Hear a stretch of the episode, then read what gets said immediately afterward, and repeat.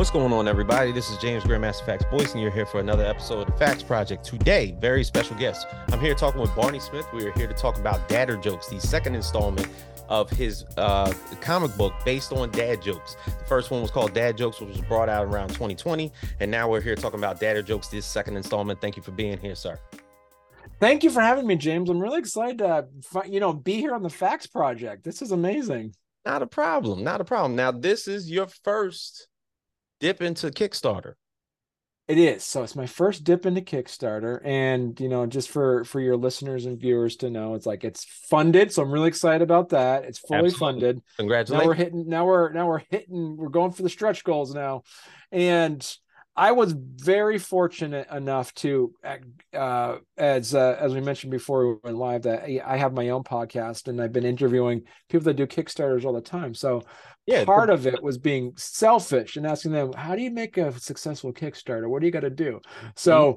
I was jotting down for the last few years all these things that they say to, oh, you have to try this, you have to do this, do this, and I, I wrote all those down, James. So I knew, all right, so so you know unless they're you know you know f- filling me full of some some you know hokiness. I knew i was gonna i yeah. knew i was gonna do it right. So one of them is be mo- well the other thing too is you know and we'll talk about it in a, in, in a couple of minutes is that i didn't have to pay for an artist. The biggest chunk that people have to do is they have to pay for an artist. I myself am a, i am a cartoonist by trade. So i yeah. actually was able to do my own work. And as you say it is I consider it more of a graphic novel than anything else because it is the only book that I've ever found of dad jokes that actually is fully colored as well. So, um, yeah, it's my first, you know, it's my first Kickstarter, and it's like jumping in the pool. Once you do that, when you, you feel good, then you're going to be able to, you know, kind of get a, you know, kind of a name for yourself as a, um, as a creator. And people know me a lot as a, as a as a podcaster and yeah. stuff like that. But it's first time I've made people will. It's the first time I've been able to be um not asking the questions but being asked questions. So that's what I was about to say. I was like, it's good to have you on the other side of the lens. Yeah. See, I know. Yeah. So.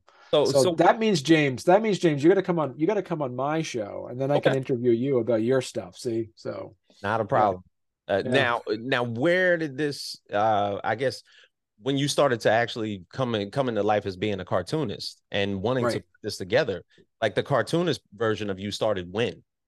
Oh, see, good, great question. See, this is this is why I'm talking to James here. See, I'm gonna write down all these questions you asked, and I'm gonna ask questions. See, that's a good.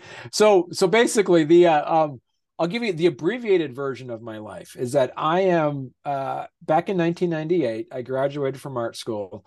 My my my thought was I was going to be a children's book illustrator. I always kind of dreamed of being a children's book illustrator. But it was 1998. For those that don't know, 1998 was the the internet bubble. It was everybody could be a millionaire by just actually getting a dot com address, and you could just be a millionaire.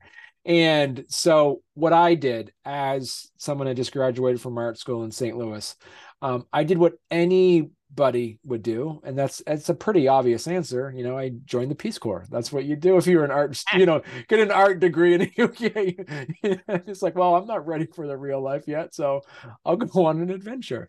Right. So I ended up uh, so what I did, which was, uh, and so this was the advice that you know my uh, my high school art teacher did. He said, "Listen, you're an artist.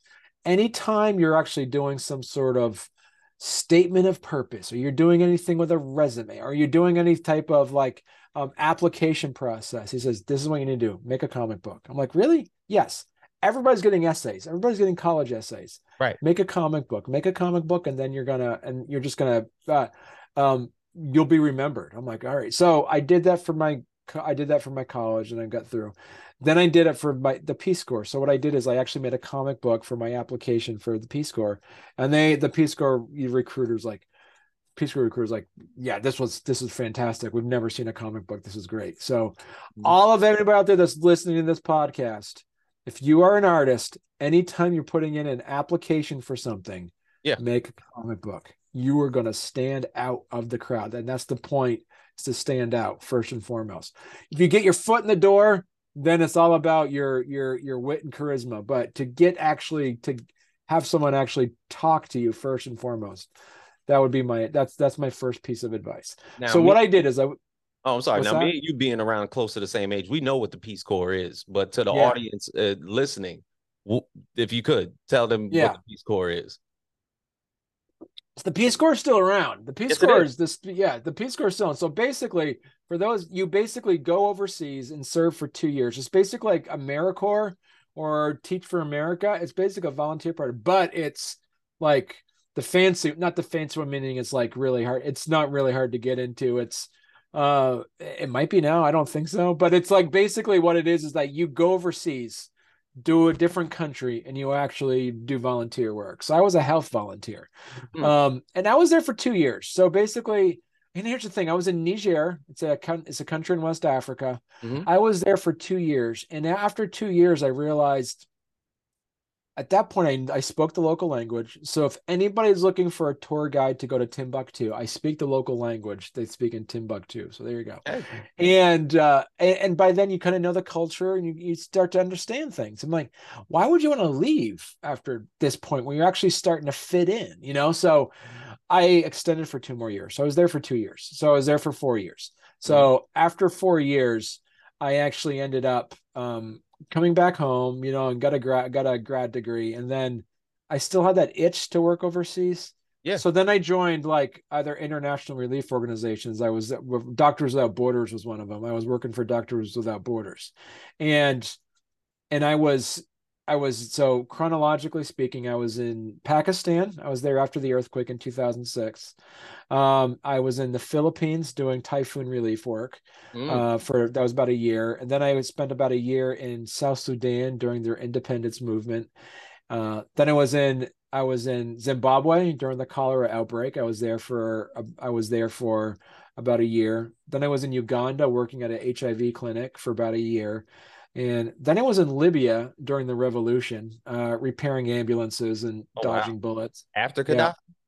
Gaddafi? Uh, yeah, during Gaddafi. Yeah. So he was, yeah. So it was during the revolution. So it was, um, he was, I think I was there. I think I showed up like five days after he got, um, killed by his, Yeah. by his, uh, by Libyans.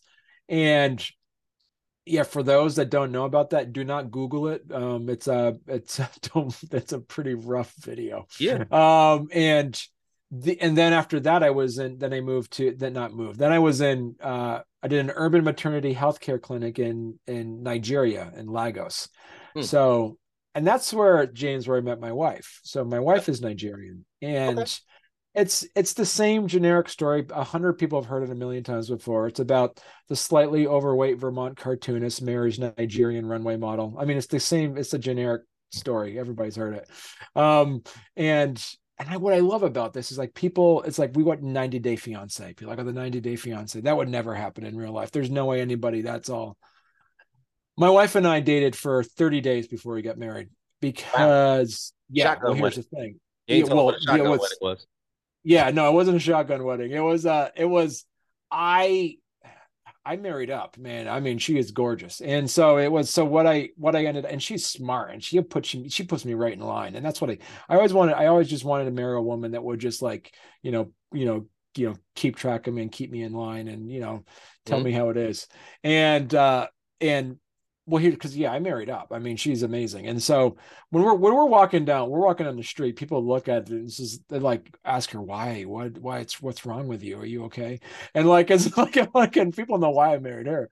Um, but here's the thing: we've been married now for 11 years. Uh, we got three Nice. kids. Um, it's uh, it's uh, it's a wonderful, it's a wonderful thing. And but here here's the thing, James. It's like every relationship's different, but you know, generically speaking, stereotypically speaking, um, beauty fades. Intelligence can get stagnant. You can get pretty set in your ways, but humor never dies. So that's the thing. It's like the whole Roger Rabbit, Jessica Rabbit thing And there's like, you, you know, I make her laugh. And you know what? And it's humor is I, it, it is the main is the main driving force of the fact that you know that if you can laugh at yourself and um and keep your wife entertained, it's it's Oh, yeah. pure bliss, pure bliss. So Um, and so so anyway, I mean, ask your question, how did I get into cartooning? I mean, that's you know, that's basically it. that, yeah, that, that literally ran the um, so so here's the thing. So I, I so for your for your for your viewers and, and listeners, so I do have so basically chronologically speaking, I actually have all my uh, all the all the books I've done chronologically that you can get also storycomic.com. So mm-hmm. I made one graphic novel called 2 Years which was about my it's a it's a it's a sci-fi satire um, of you can get it in color, but I made these back in um, back in 2013 when it was color was wicked expensive. Yeah. So this was my the book I made about my time in the Peace Corps. It's called Two Years. Then I made a, a sequel book called Relief, which is my time doing international relief work, and it's also an, an entire graphic novel as well. And then I made a book called Lion and Dove, which is um, volume one, which is um, basically it's about my relationship with um, the the continued saga of intercultural marriage. So it's about my um, it's about it's kind of like a sitcom. So basically, it's like a right. sitcom where it's it's it's funny, it's fun. But it's the and, story of you and your wife. Yeah, it's about me and my wife. But we've it's a fictionalized um fictionalized story of of you know our our our marriage so far so and you know what's really funny, James? She hates it when I call her my ex girlfriend. And I mean, it's, I mean, it's technically true. She's my ex girlfriend. Technically you know? true. So yeah, yeah, yeah. See, and uh, um, she goes, "I'm not your ex girlfriend." I'm like, "You are. You really, truly are my ex girlfriend. You're my yeah. wife now. That's why you're my ex girlfriend. You're my ex girlfriend. the ring yeah. actually solidifies that. yeah, exactly. And sometimes she hates when I call her my first wife too. She doesn't like that either. But oh. it's um, I mean, but t- technically that's true too. Technically that's true too. You know. um, and then like so, I said, we got three kids. Oh, go ahead. Sorry. Oh, I'm sorry. No, no, no, no, no. Now that now, yeah. essentially, you have. I was going to bring that up. You have three kids, and yeah. you, they got a they got a uh, a mom from Nigeria, and they got a dad who's a cartoonist. Like, what is yeah. what is going on in your household? See, I know. So, well, here it even gets in it, but we, I, I, I am also the the the the the the literal um example of the 90s sitcom where you have the goofy, slightly overweight husband who marries the beautiful woman, and be like, that doesn't happen in real life. There's no way. And like I said, we're actually we are we actually live in we feel like we live in a sitcom because it even gets every better than that. Not only do we got three goofy kids, um, my mother, I my my mother babysat. So I got three kids. I got a nine year old and a seven year old. They're two girls, and then I have a three year old boy. And and I asked my mother who babysat um, um, my son one day. I said, "So how is his name is Ignatius, and his name we call him Iggy." It's like, "How's Iggy doing?" And she says, "Your father is googling how to get crayon off of a TV screen." So that is so it's like it's it's it's pure chaotic bliss right plus my mother-in-law lives with us it truly is a sitcom here it's amazing oh, yeah. So it's a multi-generational sitcom i got my my mother-in-law because in nigeria when you marry, marry you marry the family. Marry the family. So my my my mother-in-law lives with us which is amazing. She's got her own section of the house. I hooked up a tv for her. She's got it she got her own refrigerator. She's got everything all set up. It's kind of like a you know like an in-law apartment situation. And um and uh, um it's great that the house sometimes once in a while will smell like utter i don't know it's weird weird stew sometimes they make and then she's like do you want some of this i'm like nah i'm okay you know it's uh um i'll wait for some of like uh, some of the deep fried you know like you know like nigerian cuisines are, are more to, up to like when they make the fried plantains i'm like oh i'm all about yeah. that you know and stuff like that they make the thing with like this. Nothing wrong. It's called stockfish. She actually has this fish shipped from Nigeria. That's like that's flash frozen, frozen like fish jerky that comes in this giant, like an actual like big section of fish with the bones and everything on it. They'll peel it off with some okra and the, and it's in there and, the, and she has all these like spices from Nigeria that she she has shipped over, and it just man, I tell you, you know what? I love my family. I love my mother-in-law and everything. But you know what? When that's cooking, I'm out of the house. I just I wait for that smell to kind of, you know, you know, kind of leave the room because you know what? It's one of those things that like smells horrible but tastes good at the same time. Where like it, right, it confuses the senses. Um, but yeah, I mean that's and then and so that's basically kind of like you know my my you know my my last what is that to 1998 so that's basically i just sum up the last 25 years for you in like seven minutes see that And that, that that was pretty good how you basically summarized that chronologically. That was good. See you like that and i and like i have the book i have like the books to show it too Yeah, you every, do. every step of the There was way it, there was reference points. yeah exactly see timestamps see right there Absolutely. so now we get to 2020, and what essentially did you see that there was a void happening in the world that made you want to create dad jokes?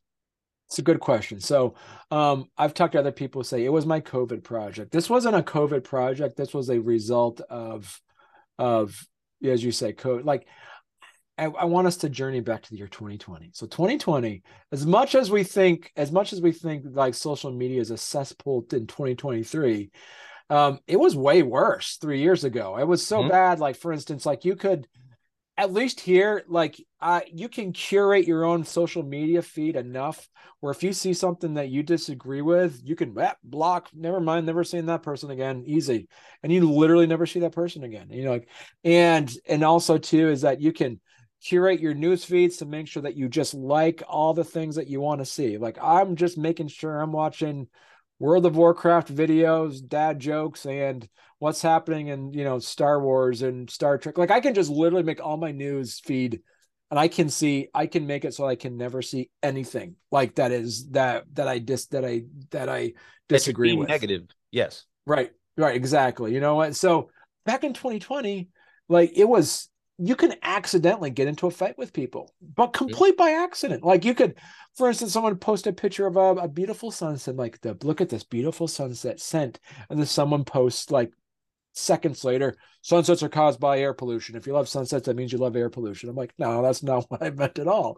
or it's like, you know, some people are like, um, oh, look at a pretty puppy. Puppies come from puppy mills. If you don't support animal shelters, you kill dogs. No, that's not what I no, that's not what I meant at all. Like it was really easy to accidentally get into fights. And like it was Right, so right, easy. right. Because you had COVID 19. We're going through a presidential election. You had the George Floyd murder. There was things that were going on in 2020 that just made it a completely like, you know, like raw time for everybody. Oh yeah. So what I yeah, so what I did is like, you listen, I need to make sure that I can do what I because back in 2020, if you wanted to block somebody, you had to right click on the name and do this and say, I would like to block the person. And then our window says, Have you talked to the person first? All these things is like, no, I don't want Peer to. mediation. yeah, it's like exactly. It's you know, it's just like, and then you would then you see things is like your friend just posted this random that you should unfriend them. Like people are just getting fights and like hate you for like being like like you know having a mutual friend was somewhere that you didn't forgot you had like it was just it was a mean it was just like a raw time. So what i did james is i decided you know i'm just going to make my my neck of the woods. I'm just going to make sure it's safe. every couple of weeks or so i'd post a dad joke before that in 2019 but then i decided to just go full bore in and just post something funny every day.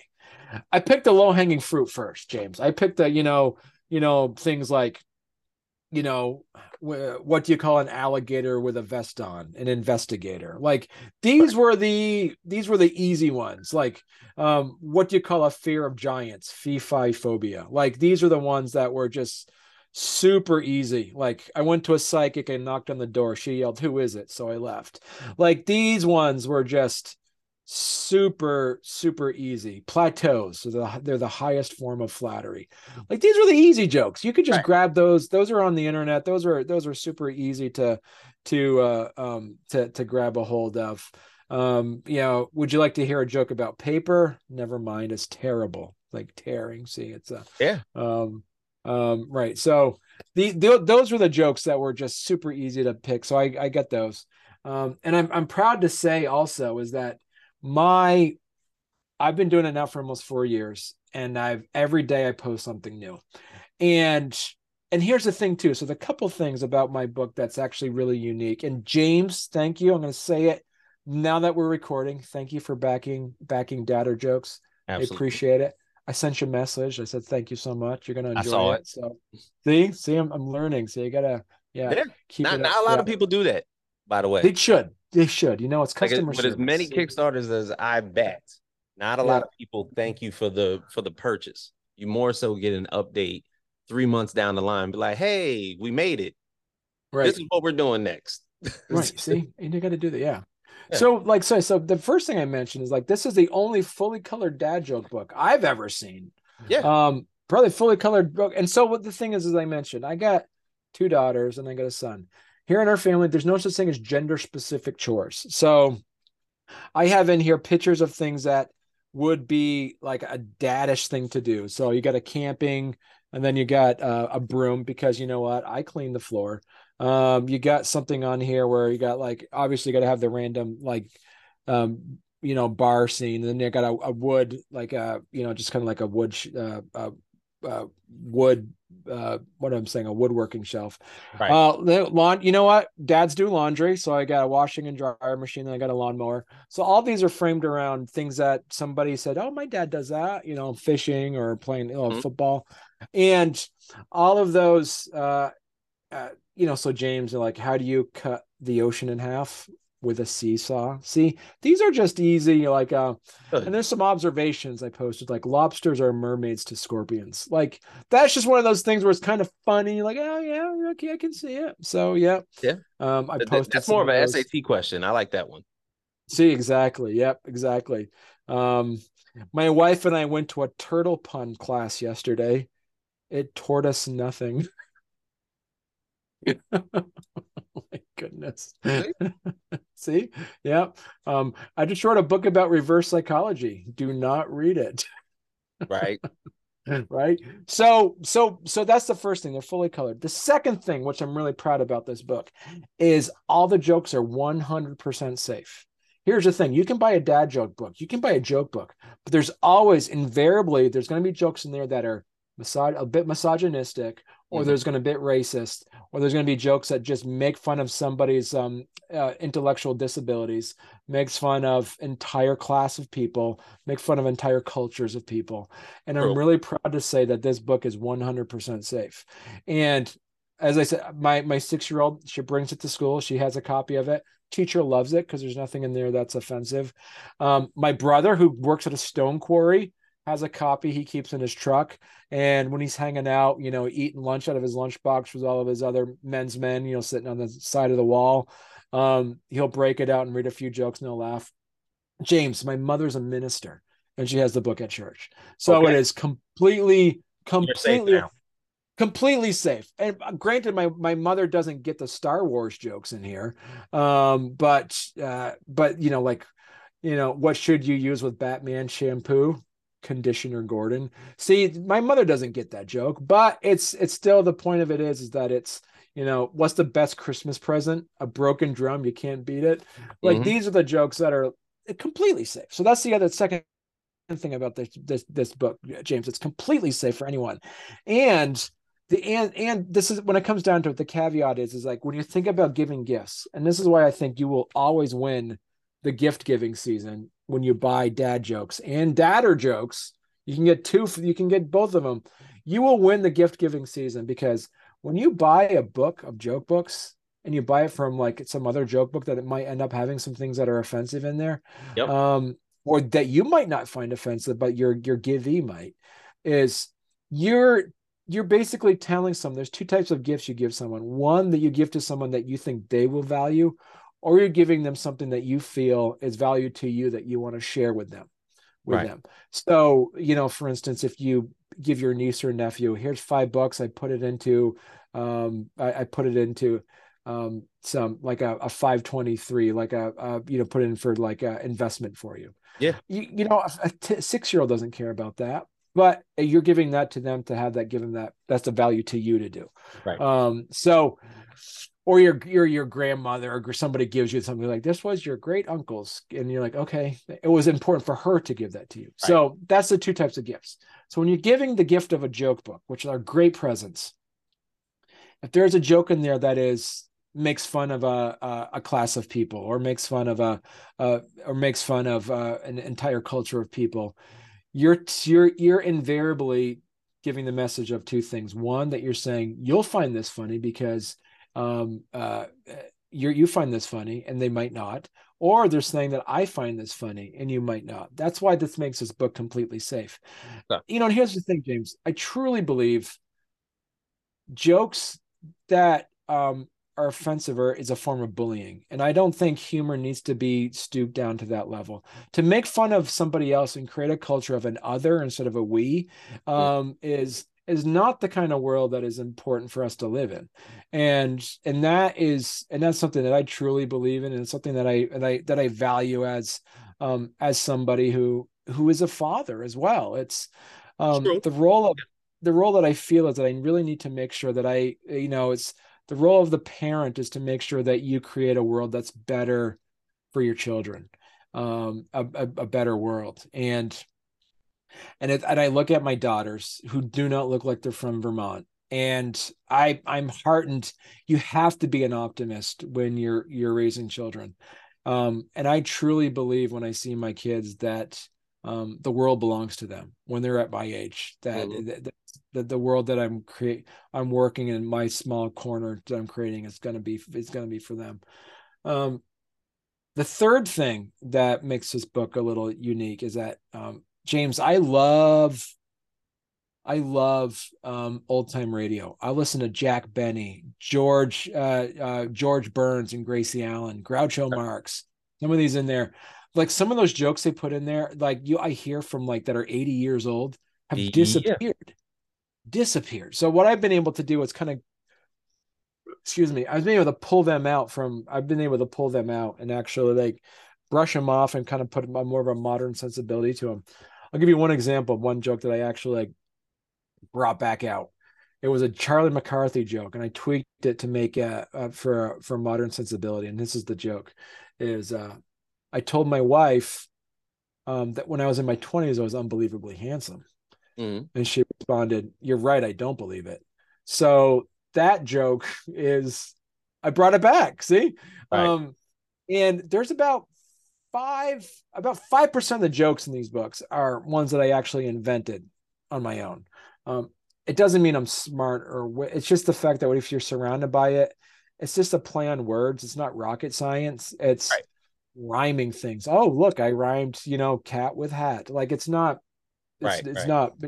So it's, uh, and I'll give you one example of a joke that I invented that I've actually seen in the wild a couple times. And I invented this back in late 2019, and it was a pre-COVID. And as as we mentioned at the top of the hour, I'm from I'm from Vermont. I live in Vermont. Vermont's a rural state, and it's rural enough where you actually you see deer. Mm-hmm. Um, so it's common enough to see deer, but it's rare enough to see deer that you would actually would mention it, like, oh, okay, that's that's cool. Um, like, oh, look a deer, that kind of thing. And I was dropping my uh, I was dropping my kiddo off at school, and on the way there, we saw a deer, you know, you know, leap across the road. And I came back home, you know, and I told my wife, I said, hey, you know what? I saw a deer on the way to school today. And she looked at me and she goes, how do you know it was going to school? And I stopped and I said, that's really funny. so I actually I tweaked that joke, and you can actually that's in the wild now. I've seen it pop up a couple times where people would post it, uh-huh. and like on Twitter or something like, and I'm I'm really proud of the fact that like I I I brought that joke out and I've seen it in the wild a couple times. So, because it's funny, because it's almost like an homage to there's an old Groucho Marx joke where Groucho Marx said, Groucho Marx said, um, you know, I shot an elephant in its, I shot an elephant in my pajamas this morning. How I got my pajamas, I'll never know. Like that's like an old right. Groucho Marx joke, but that's what it's kind of like. So those are the four things, James, that make this book. So when you back it, what makes it very unique is those four things: one, fully colored Two, completely safe for anyone to read. Three um, is uh, uh, bringing back old old jokes from the 90 from from 80 years ago. And four, yeah, some very actually like jokes that you're not going to find in other joke books that are in yeah because uh, for nostalgia purposes i was going to bring up the fact that like most of the stuff that i was that was re- that i was reading and mm-hmm. some of the satire that i was bringing out brought me back to uh the 80s cracked magazines mad magazines yeah. and like mad libs which were like yep. hilarious bringing those to school writing them out and then reading them to a bunch of friends. exactly so, like you, you, get the you get the noun the person place or thing you start eh, and the thing is the person has no idea what the story means at all you you haven't even read it to them right. and then building it out and then you actually read it to them be like we sound like idiots. Mad Libs were hilarious. Yeah, I love Mad Libs. You got I, should, I, I should get that. I should yeah. Man, I haven't done a Mad Lib in a long time. Yeah, I Mad Libs. could- I Mad there's an app. Hilarious. Yeah. Yeah. It's because different, though. Yeah, it's Yeah. it's it's a it's a it's almost like a printed workbook, and it's and it's a way for you if you're young to build up nouns, like almost the pronunciation of words. What's an adverb? What's a noun? Uh, what's a verb? Like, Give me a verb, and then all of a sudden Right. you're you're ten years old and you're like, oh, a verb? Okay, uh, run. Yes, Right. cool. See? And you're doing this like with a kid, and you're not even realizing like you're picking up pronunciation and you're picking up like the way that you're pronouncing things Right. because it, this is the way you were taught it in school. Right. And then all of a sudden you Yeah. you just made a joke and you had no idea you created it. Right. Yeah. Yeah, man. Now the Mad Libs were hilarious. Those were really fun. And like you said, there's an educational aspect to that There is. too. Yeah. Yeah, our teacher Yeah. give them to us all the time, and we had no idea what she was doing. We just thought we were making like a joke book, but Mhm. it was teaching us at the same time. Right. Yeah. Yep. Man, I tell you, see, yeah. But but even um, I guess even in the correlation of you bringing this book together in 2020, there was even YouTube channels that were dedicated to dad jokes. There's a dad Right. jokes YouTube channel. Like I looked that up. Uh, there's other ones. Uh, I think it's uh, yeah, mad all uh, All Def Digital and dad jokes, the actual YouTube channel, which have nothing but dad jokes. Right. Yeah. and they they're almost an elimination tournament style. I love watching those you where you make laugh people at it, laugh yeah. at each other. Right. Yeah. There's like a group of like eight of them. And then Right. if you laugh at the joke, you're knocked out. Almost in that type of fashion. Right. Yeah, there's a and here's the thing too, and this is the other thing, James. So like we have I have set up here because as as we mentioned before, so it's fully funded. Mhm. So if we reach our first stretch goal, I'm going to add another 100 jokes to it because it's right it's 500 jokes in the book. So it's and if you're looking at backing getting the first book and the second book, that's over a thousand jokes that are unique and safe to read. So that's pretty fun. So if we reach our first goal, it'll be I'll add another hundred jokes. So it'll be so it'll be six over 600, 600 jokes. It'll be an extra 20 pages or so. Oh. So it ended up being almost because these books these books come out to about 140 pages. So it ended up being like almost 160 pages or so. And so if you're able, we're able to, but then there, I'm really excited about if we make it like their next stretch goal, which is 1500. If we do that, it's called a deluxe dadder joke book, which I'm really excited about because I actually am going to put on there um, a lot more like you know unique art to it, but also I'm going to be able to put on there um, the history of the dad joke. I'm actually working on that. Do you know this is really interesting, James? The history of the dad joke is that the first time somebody actually actually actually used the word in pop, popular culture dad joke was in 1987 and it was written as a op-ed piece in the Gettysburg Gazette or something along those lines. And it In was an op-ed piece thing in, in 1987 Mm. and it was said um you know something about um you know give don't you know give credit to the dad joke or something like that because Right. here's the thing this is my working theory right now is that the dad joke is if you think about you know like the uh the like the uh, like a family tree like the trunk of where we are now in modern society i really believe where it starts off with the dad joke. So let me tell you why. Here here it is. Pre 1987 think about it mid 80s to earlier to the to the early 80s to the 70s to the 60s the role of the father on movies and television and everything was always that of the and even commercials was that of the stoic and wise role. Yeah. you were always serious. The role of the father was always somebody who was serious. If Sometimes if you had men right if you had men if there if there's a male character in there who wasn't a father he could be goofy they could be fine he could be funny and stuff like that but the role of the father figure if you look at like the 1950s and 60s you know you know you know ask your you know make sure you ask your husband and say what kind of coffee he wants because he knows you know that stuff is like you know it's like always the father was the one that Uh-huh. actually imparted the wisdom at the end of the episode or does something along those Yeah. lines Father knows best. The Waltons. that stuff. Yes, even think about the Waltons and even think about Happy Days. And then you Yeah. think about as you get further in and it wasn't until around 86, 87, 88 at that time there was started to be a crack in it and it comes down to the idea of like say the Cosby show with Bill Cosby Yeah. who is um, was a comedian at the time, but he played the role of a father. So he was a little goofy, but he was mostly serious. He was mostly the guy who actually like imparted yeah. the wisdom. He was there. And then you saw things like Full House, where you had Danny Tanner. What's that? Yeah, three guys, uh, the dad, and uh, was it uh two two people were basically like his best friends, but they end up being uncles to all the kids. No yep. and they're all right. Yeah, and so here's the thing. So the Danny Tanner was always the straight man, meaning he was he had goofy qualities, but he wasn't funny, like to be funny. He was like, I know I need everything clean. And he was like, oh, that's funny. But it was always um, it was Uncle Jesse and his friend Joey got to be the funny ones because they weren't the dads.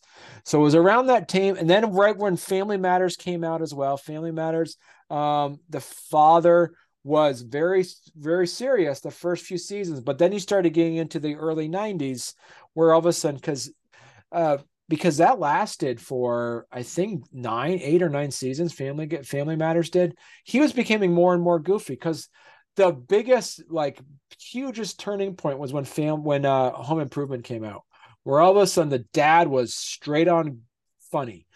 That's when it happened. Is like as soon as that happened, and this is this is my working theory. You think about the time of like the late 80s to early 90s is when the Gen X generation, the earliest part of the Gen X generation, were starting to get into their 20s because um, um, 1966 is the first point of when people st- started to be Gen X. That was the year 19, it was 1966. Fast forward 20 years, that's 1986. So around that time, you had you had the greatest generation, which was a generation during World War II, gave birth to the baby boomers, and the baby boomers then the baby boomers gave birth to the Gen Xers. The baby boomer generation started to be able to show it's okay to like, you know, pop culture things. Um, my father, uh, we didn't know for years that my father had a train set. He never put it out. He was almost kind of ashamed that he kept a train set, but it was important to him. But we didn't know that because he had to be a dad. And and so, but then like the Gen Xers, we're that generation. When I was a kid, I had baby boomers when I went to the comic book shop there was guys in their 30s in the 1980s that would go to the comic book shop. And for those that don't know this, comic books were given to you in a paper bag, almost like it was like they oh, yeah. didn't want to be seen with comic books. So they had to put them in a brown paper bag to walk out with them because they didn't want to be seen buying comic books. um, you know, it's yeah, it was it was it was so it was at that time where there was almost like a shame to actually like like things you liked when you were a kid. So what happened was, so you know, circa you know like early '90s, then all of a sudden, dads were able to be goofy on in pop culture. Once that happened, that's when the dad jokes started to be way more prevalent because the dad jokes is a is a response to allowing fathers to have a personality allowing father figures to actually like be funny and here's the thing about dad jokes dad jokes have a sense of wisdom to them because they're witty and they're play on words. So there is a sense of observation, not necessarily observational humor, but a wit and a response and a play on words and puns and one liners, which in itself is humor is a sense of intelligence about that. So there is there is that. So once the father was able to be goofy, then it would then it allowed it, it, it at first it put the crack in the nuclear family um the, the the the the concept of a nuclear family where you have a father and a mother. Because then once you break apart the foundation of what a father needs to be and take that apart then it allowed then allowed to allow mothers to be head of households. It allowed you know mothers to be breadwinners. It allowed there to be you know uh, multifaceted and and, and and genders of anything as what a family it could be. It allowed family to be defined by what people feel as though is the the people that love them is different. And and that's why and then once that happened and you're able to do that then there became an idea of like you know what? It's okay to read comic books. You know what? Hey you know what? It's okay to play video games in your 40s because you know why? And that's why i really believe. This is my working theory james is like foundationally the spark that started that that whole thing about about um, dissecting and breaking apart this idea of like a of a of a of a what a, a traditional family is came down the idea of allowing the dad to actually have a personality and do that. And and that's what i love about it. And that's and and and, and the piece of it too just being a dad myself what i love about the dad joke is you're telling your kids it's okay to be embarrassed. It's okay to say doing something embarrassing. It's okay to be funny. It's okay to put yourself in the spotlight. It's okay to be vulnerable. It's okay to um, be proud of the things you love. Uh, and all that stuff comes down to being the having the unabashed um, the, the, the unabashed um, uh, to be vulnerable and embarrassing at the same time. And and really it comes down to the ideas like that's why i think that the the the cultural milestone of what gen xers are able to give to the society is you know truly is the dad joke james. That's what i love about it. Yeah. No no i i, I definitely believe that 100% now when the when the reception for the first book came out. Um, how was that? Well, it was interesting. So I was able to, when that came out, I was able to uh, present it. I was at the White House at the time when I presented it, um, and uh, it, it was, you know, I went to Madison Square Garden and I did a whole big thing. No, I'm kidding. It was fun. it was good it was yeah so it was it was good a lot of people picked it up i had you know some you know you know so there's some good reviews on amazon about it um obviously i was able to you know sell sell a lot of copies of it. I'm um, just really and also highlighting the the importance of um what made this book different. Um and and also it's and being able to now sit back and actually put together a second volume of it, Dadder jokes, um, is has been it's been fantastic. It's been so fun, and I've been able to also, uh, and I, I've been able also too is just to kind of really kind of you know embrace this idea of the fact that obviously James there's going to be a third book called Daddist Jokes because you already have dad, dad, or you're going to have daddist. So that's obviously going to happen. Um, I'm already I already got halfway through, you know, some you know some jokes all jokes and puns already because I say they come I do them every day and I do a lot of research and and finding them, and it's uh it's it was almost like people bought it and there was like a relief knowing that there's something um there's still some there's still some good in the world you know and making sure that you're able to provide something some levity um, to folks as well especially yeah. the thought and like putting them together because like i said like you said before you're trying to be on the safe safe side of, of, of putting these things together so there's right. a part in even creating a joke just an just aspect well sorry you cut out for a second um, it, it, there's actually a fun part in creating a joke yes oh yes absolutely it's uh and and the best part about it is that uh because they are so fleeting mm-hmm. that if they're not funny, not in the funny as in like they're they're mean, but just like they don't some of them just don't land as well. Uh, and people forget about them because then they'll go on to the next one. So it's not that's the best part about, you know, creating jokes or putting them together or curating them is somebody will find them funny. And I put some jokes out where I was like, yeah, this one isn't going to land. And all of a sudden it got shared like 20 times and it's got like, you know, 200 likes. And I'm like, really? This one? This one's funny? Like it was like the ones that are just really like times you never pure corn. Like I'm like, you're thinking, wow, okay. Yeah. yeah. Democrat uh, demographic right outside of your own uh right. your your own friend group to find out that somebody in Missouri like they really get that joke right. Exactly. Yeah. Like, you know, uh, have you heard about the chocolate record player? It sounds pretty sweet. Like these are stupid. I mean, it's like it's like, and those are the ones that like get shared all the time. Like, uh, um, now, now, now, necessarily because it's dad jokes, do you think that the demographic changes on like the people that purchase it, or is it something because you you've you've act, actually been been able to like give this out to anyone, and like I right. said, have it, your mother has it, she's a minister, uh, and yeah. and there's a total nuance of people and and doesn't even matter who they are but do you find that there's a specific demographic that have purchased the book I see a lot of people will buy it as a gift for a gift. Um, that's the thing. It is a great gift. and, and this is the thing I was saying like at the beginning of the hour. If you buy this for somebody, you will win, you will win gift giving. Like you will say, people like, this is this is this is hilarious because it it goes for everywhere. You can put it on your coffee table, you can put it next to your bed, you can keep it next to you can keep it next to anything. You can just have that book. You can have it in your car. There's so many things in there that just makes it so easy to just grab a hold of and do it. Um, you know, I went to the paint store to get thinner.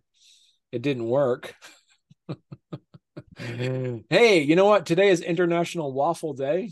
I can't decide if I want to participate or not. Oh. See, I'm full of these. Yeah, man. It's a creative team behind dad jokes and dadder jokes, aside from you. Just, well, me, yeah, just me. Um, the uh, yeah, so there is uh, the dadder jokes i actually reached out so if you go like you on kickstarter i have um because i've been doing a podcasting for a while i've been very fortunate enough to connect with people who are really talented. I was able to connect with um, three of my previous guests who are artists and um, the first one was brian ballinger and he is a, an award-winning children's book author and artist um, who has his own um, literary agent even so and he does he paints murals um, I somewhere um Cincinnati, one of the big Ohio, uh, no Indianapolis, Indiana. He he's done a lot of murals. You can't go into Indianapolis without seeing some of his um, artwork and painting.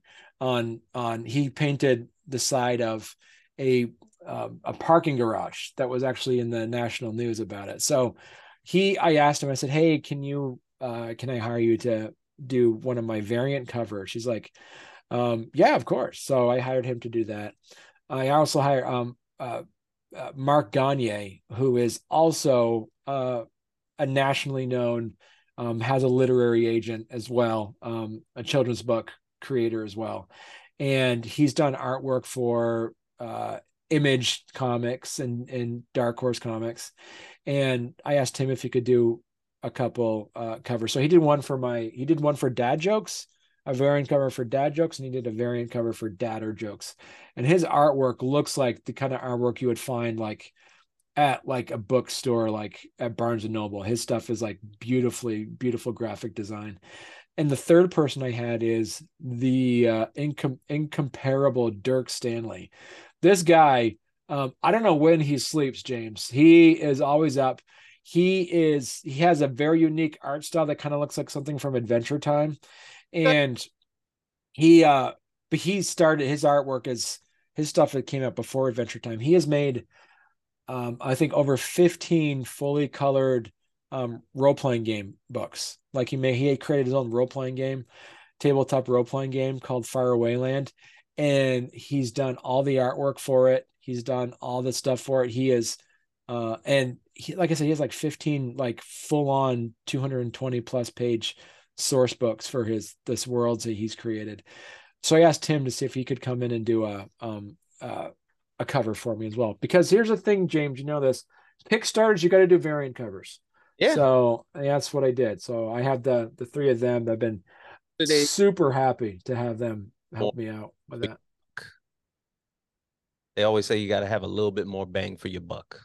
That's right. See, exactly. You got to keep it up. Yeah has. It was like everybody has like something unique.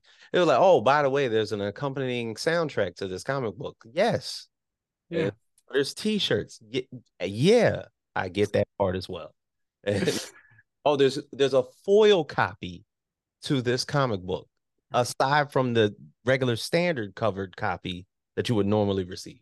Yes. Yes, see, exactly.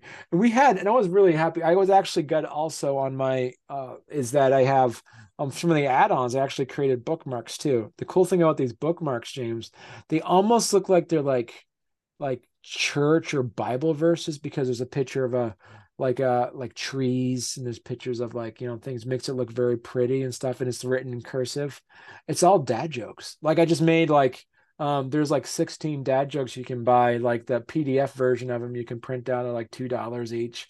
Um, the other ones are like you can get the physical copies that are well done, you know, printed out and stuff um, for like I think eight bucks each.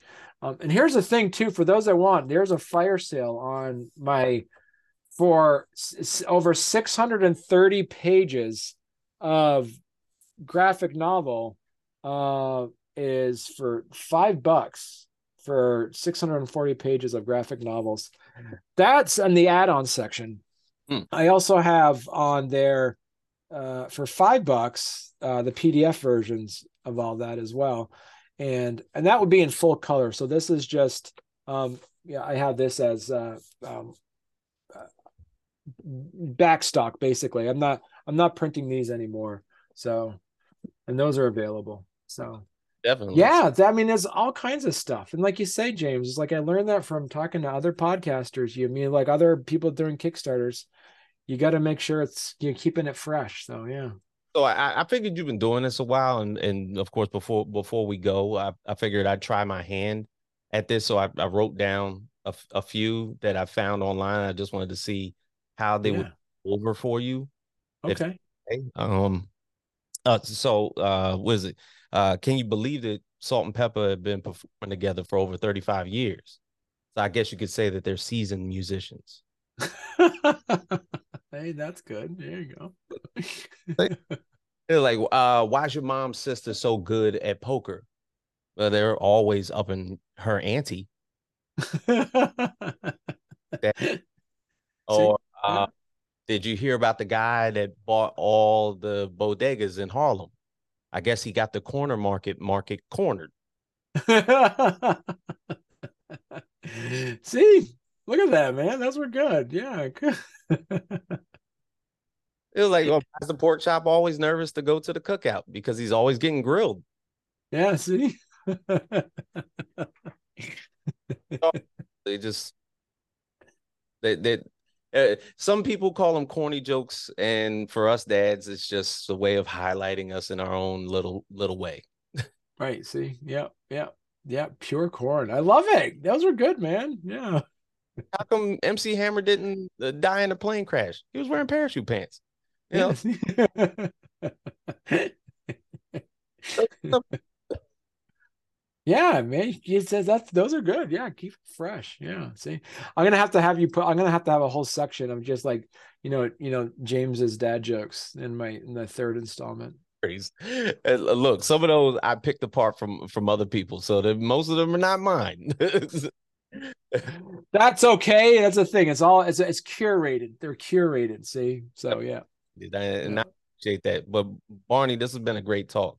Uh, I appreciate the the fact that you've had a um had a uh, had a shock in your life to where you wanted to basically just bring a little bit more joy into the world, and by doing that, you'd have provided yourself into bringing it into the form of jokes for everybody to read, not only in one volume but in this second volume that's now live on Kickstarter now. So thank you.